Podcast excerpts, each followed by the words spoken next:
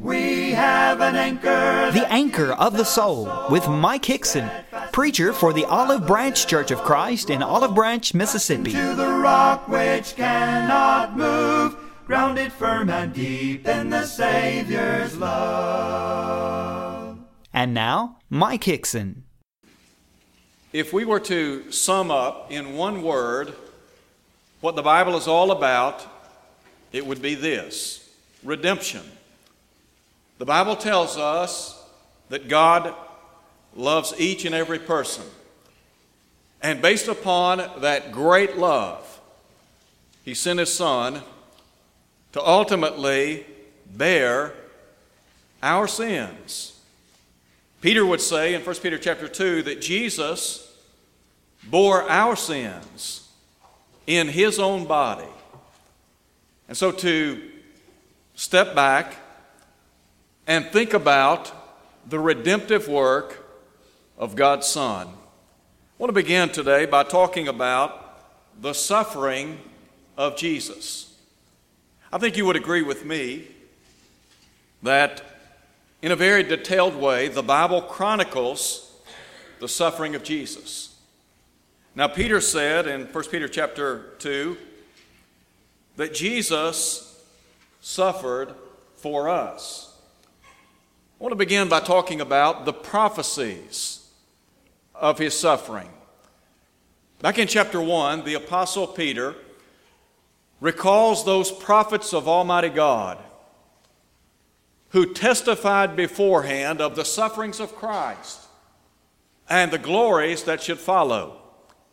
There are a lot of Old Testament passages that speak about the coming Messiah and the fact that he would bear our sins.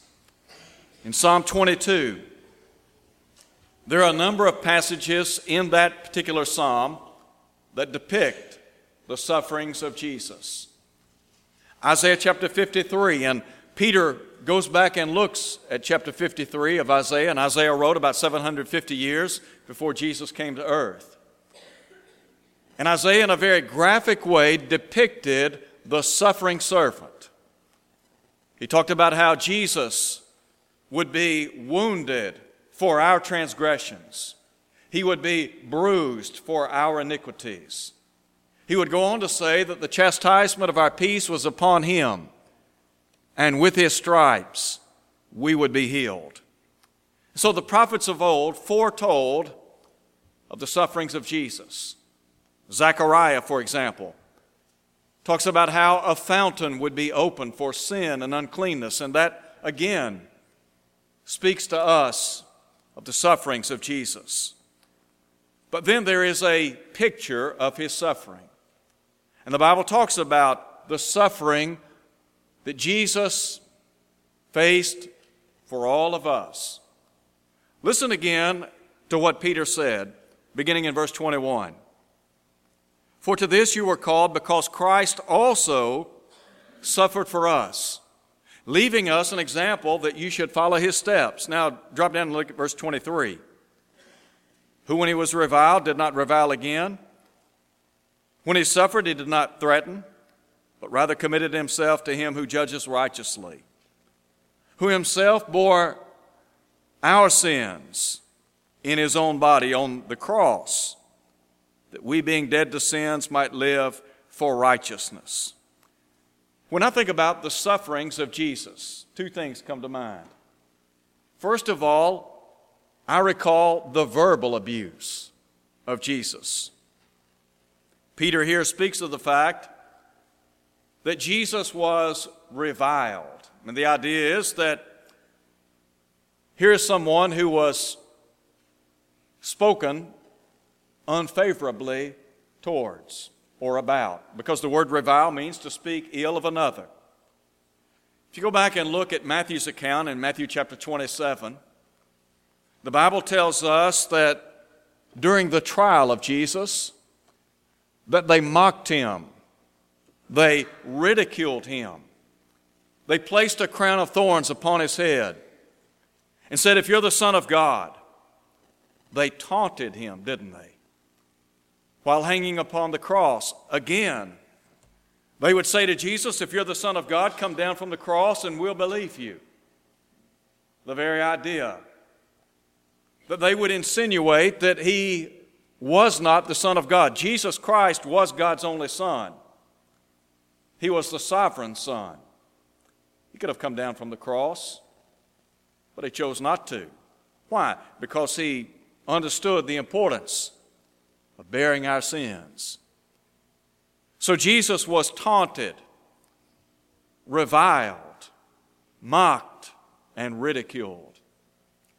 And then there was the physical abuse that Jesus experienced. John tells us that Pilate took Jesus and scourged him in John 19, verse 1. When they scourged Jesus, he was no doubt a bloody mess. I think about the scourge and what it would do to the skin. It would literally flay a person. They stripped Jesus and unmercifully unloaded on him. They beat him, as we would say, to a pulp. The Bible talks about not only the scourge, but they slapped him. They hit him in the head. They taunted him by asking the question or by saying to him, Who is it that hit you? If you're the Son of God, surely you know. Peter tells us he suffered for us. He bore our sins in his own body. And then I think about as he made that track just outside the walls of Jerusalem to be crucified. The text tells us, Matthew tells us in his account, that Jesus fell beneath the weight of the cross and they compelled a man by the name of Simon to bear that cross, a man from Cyrene. When they came to the place which is called Calvary, there they crucified him. Imagine if you can, those Roman soldiers taking spikes and welding his physical body to a wooden beam. They drove those spikes into the hands and feet of Jesus, welding him to a cross, and then lifted him up and dropped him in a hole. So, yes, Jesus suffered immensely. But there is something else I want you to see, and that is the people for whom he suffered. And, and really, we need to get this point. Because listen to what Peter said. For to this you were called, because Christ also suffered for us. First, Peter is talking about himself. He's saying, Jesus suffered for me. Now, you go back and look at Matthew chapter 16. You remember when people were asking, or rather, when Jesus asked the question, Who do men say that I, the Son of, Son of Man, am? And they said, Well, some say you're John the Baptist, some Elijah, others Jeremiah, one of the prophets. And then Jesus asked the question, But who do you say that I am?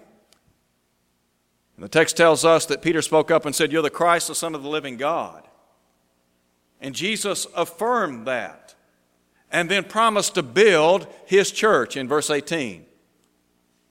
And then Matthew tells us that from that time, Jesus began to tell his disciples how he must go to Jerusalem and suffer many things at the hands of the elders, chief priests, and scribes, that he would be put to death.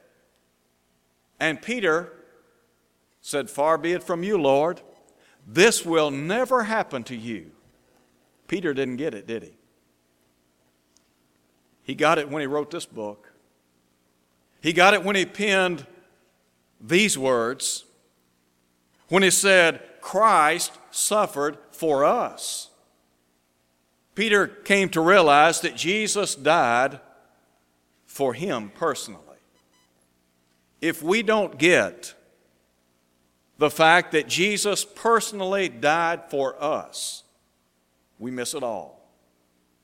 You see, the Bible tells us, For God so loved the world, that's you and me, that he gave his only begotten Son, that whosoever believeth, in him should not perish but have everlasting life. To know that God's only Son died for me and you.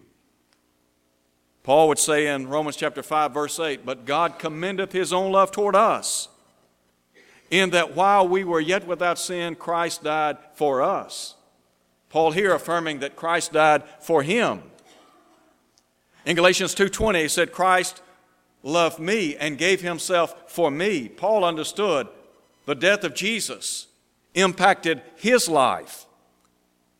We have to see the same thing that Jesus died for us personally. The Lord went to the cross, he suffered, bled and died for me, just as he did for you, for all people.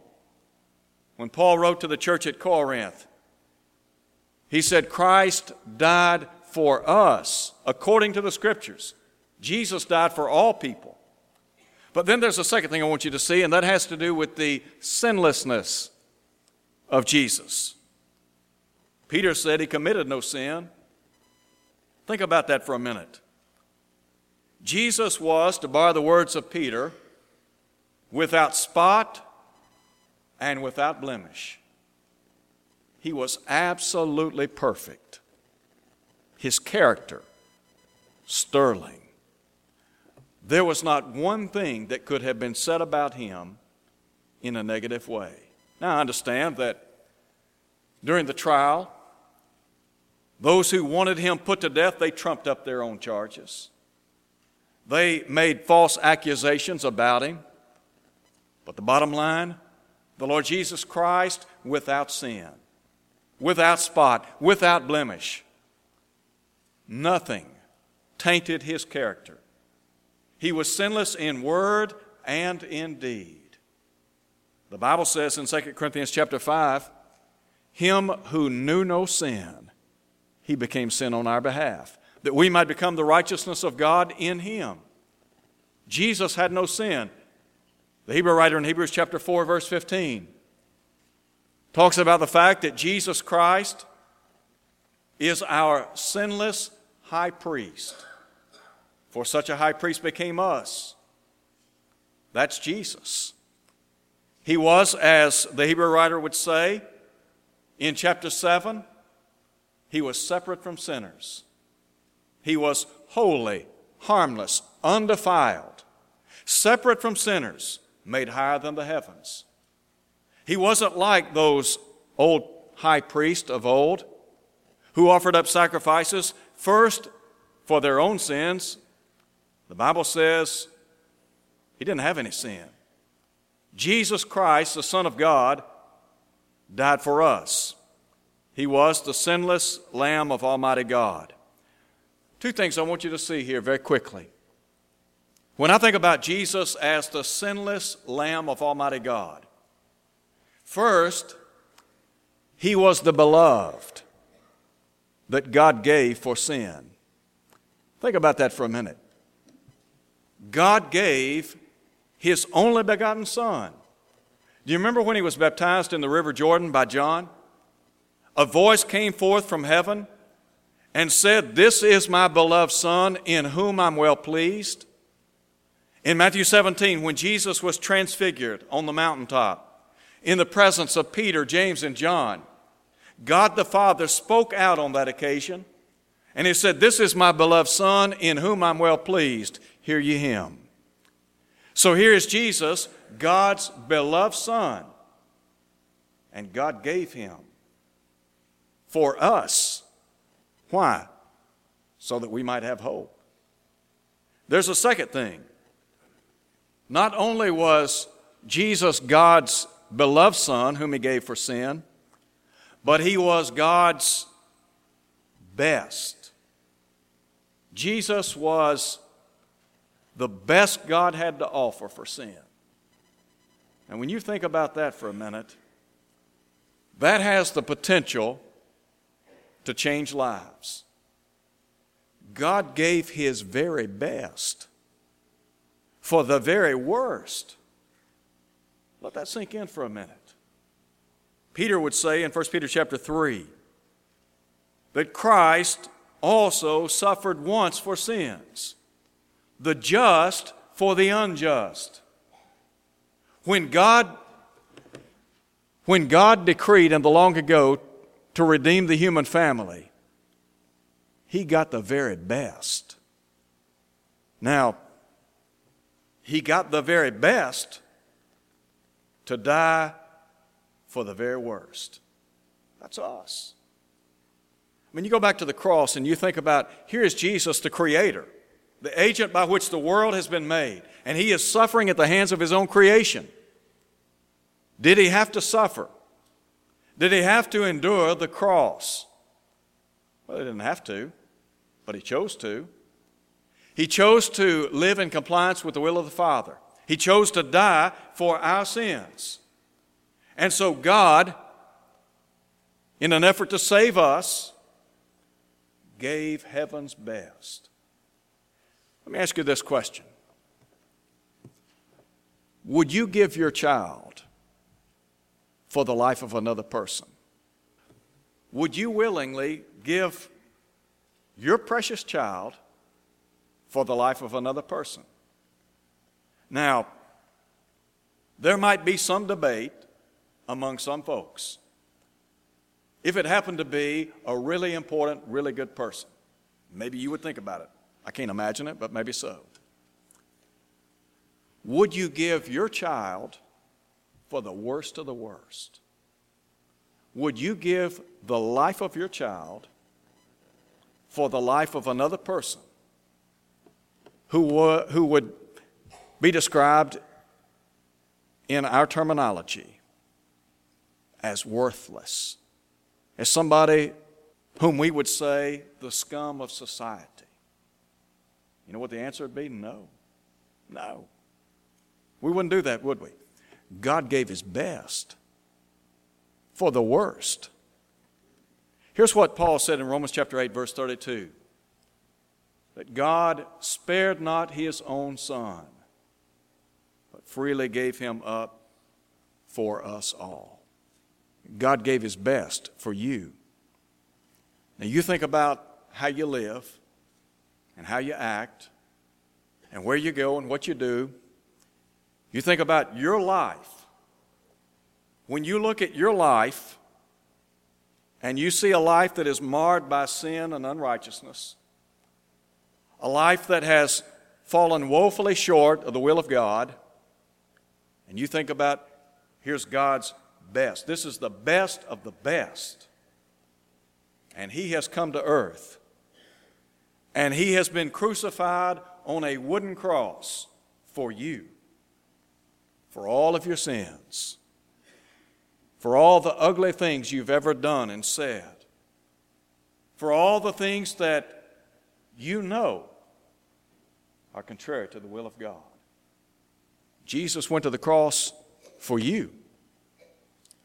But you need to understand God had a part in that. God gave the best of the best for you. No wonder Paul would say in the long ago, Thanks be to God for his unspeakable gift. In 1 Corinthians chapter 9, verse 15. When you think about what God did for you, when I think about what God did for me, I am so unworthy of his love and kindness, his grace and mercy. Don't you know that's why Paul would say in Ephesians chapter 2 But God, who is rich in mercy, for the great love wherewith He loved us, even when we were dead in sin, made us alive together with Christ. By grace are you saved. There's a third thing I want you to see in our study today. It has to do with the selflessness of Jesus. Again, the Bible says that he bore our sins. The fact that Jesus was willing to come to earth and die for me suggests that rather than thinking about self, he was thinking about others. On a personal note, he was thinking about me. He was thinking about you. Every single one of us, God had in mind when He sent his son to die for our sins. First of all, think with me, if you would, of the vicarious death of Jesus for sin. Now, the Bible says, who himself bore our sins in his own body on the tree, on the cross. The word bore, as used by Peter, means to put upon the altar to place on oneself anything as a load to be carried, to sustain their punishment. Jesus took our place, didn't he?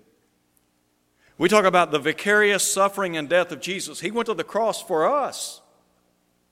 Peter said, the just for the unjust, the righteous for the unrighteous, the godly for the ungodly. Jesus died for us. Again, the words of Paul Him who knew no sin, he became sin on our behalf that we might become the righteousness of God in him. Jesus bore my sins in his body on the cross. He went to the cross, suffered, bled, and died for me. It's a personal thing. He died for you. When Jesus went to the cross, he went to the cross to bear the sins of the human family. Here's what John the Baptist said many, many years ago Behold, the Lamb of God who taketh away the sin of the world. What's God's answer to the problem of sin? Jesus. What is God's answer to the vileness of man? The blood of Jesus. Jesus has redeemed us. So, first, his vicarious death, and then the victorious deliverance that we enjoy through Jesus. First, there's healing in Jesus. You might ask the question how can we be healed? Listen, if you would, to what Peter said who himself bore our sins in his own body on the tree, that we, having died to sin, might live for righteousness, by whose stripes you were healed. That's what Isaiah said in Isaiah chapter 53. That through the stripes of Jesus, we are healed. What are we healed from? The pain of sin the stain of sin. What does sin do? It mars and disrupts, it destroys. Sin drives a wedge between us and God. There are lots of people in our world today whose lives are filled with pain. When I think about the healing power of the blood of Jesus, to know that that blood can cleanse, that it has the power to heal the pain of sin and the stain of sin, there are some folks in our world, they have difficulty sleeping at night. You know why? You know why they toss and turn? Because their lives are filled with guilt. They're carrying around a burden on their shoulders.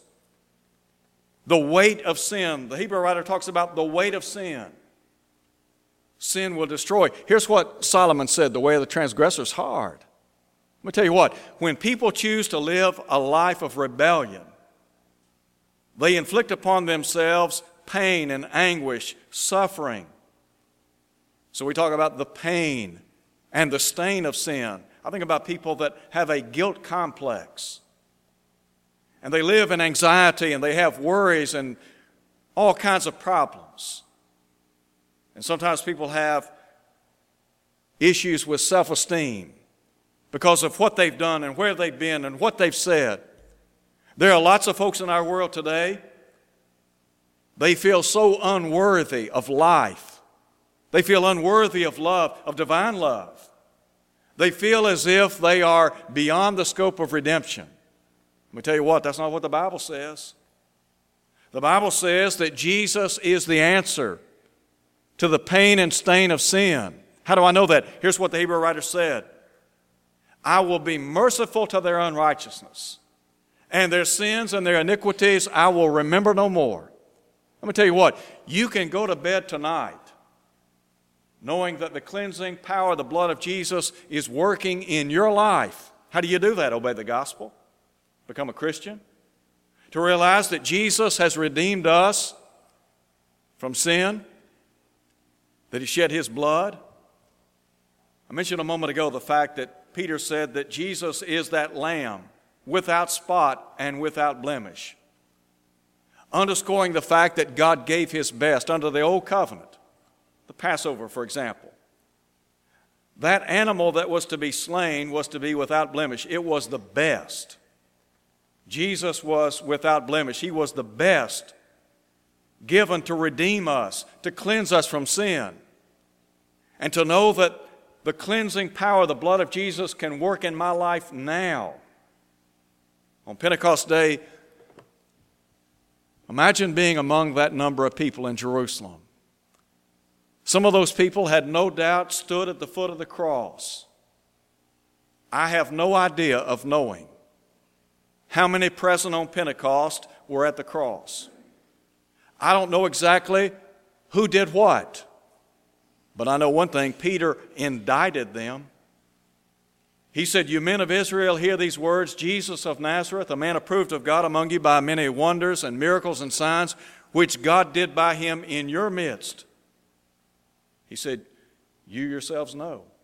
Him being delivered by the determined counsel and foreknowledge of God, he said, You have crucified and slain him. Some of those people were guilty of putting Jesus to death. So, after having gotten a dose of the gospel, of recognizing that this Jesus, whom they had crucified, God had made both Lord and Christ, they cried out to Peter and the rest of the apostles, Men and brethren, what shall we do? Here's what Peter said Repent and be baptized, every one of you, in the name of Jesus Christ, for the remission of your sins. The bottom line is this those people that had been responsible for putting Jesus to death could enjoy forgiveness. They could enjoy the healing that can only come by the cleansing power of Christ's blood. One other thing I want you to see not only is there healing in Jesus, but there is hope in Jesus. Listen to what Peter said For you are like sheep going astray, but now have returned to the shepherd and overseer or bishop of your souls the lost can be recovered and restored. If you don't believe that, read Luke 15. Jesus is interested in the lost. He came to seek and to save the lost. You can be recovered and returned to a gracious shepherd. Jesus said, I am the good shepherd. The good shepherd giveth his life for the sheep. To know that you can be in his safekeeping. And then the guardian of the soul. The Bible says you've been returned to the shepherd and overseer of your souls. I want you to think about this for a minute. We talk about a bishop, an overseer, someone who has guardianship or oversight. Typically, we talk about those who function as elders or bishops or pastors in the church. They have the oversight of the membership. When we turn our lives over to God, in effect, we are placing our lives under the guardianship. We are committing our souls, as Peter would say, as to a faithful Creator. He becomes the guardian of our souls. Let me tell you what, the beauty of that, you live for Him day in and day out, you're faithful to Him day in and day out. When you come to the end of this life here on planet Earth, guess what? He's going to take you home. Now, we talk about living for Him here on earth, and there are going to be trials and tribulations and difficulties that come our way. We're going to be doing battle with the devil, as Peter would say in 1 Peter chapter 5. But we have committed our souls to the guardian, the person who can guard us. That's the Lord. He is the overseer of my soul. I have committed my soul to His safekeeping, and He will get me from earth to heaven. So, Jesus, He bore our sins. I want you to know He bore your sins. He died for you.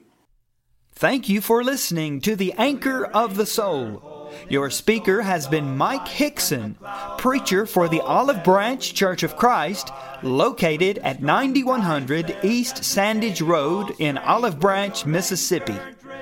To hear this lesson again, go to olivebranchchurchofchrist.org. Tune in next Sunday for more of the Anchor of the Soul.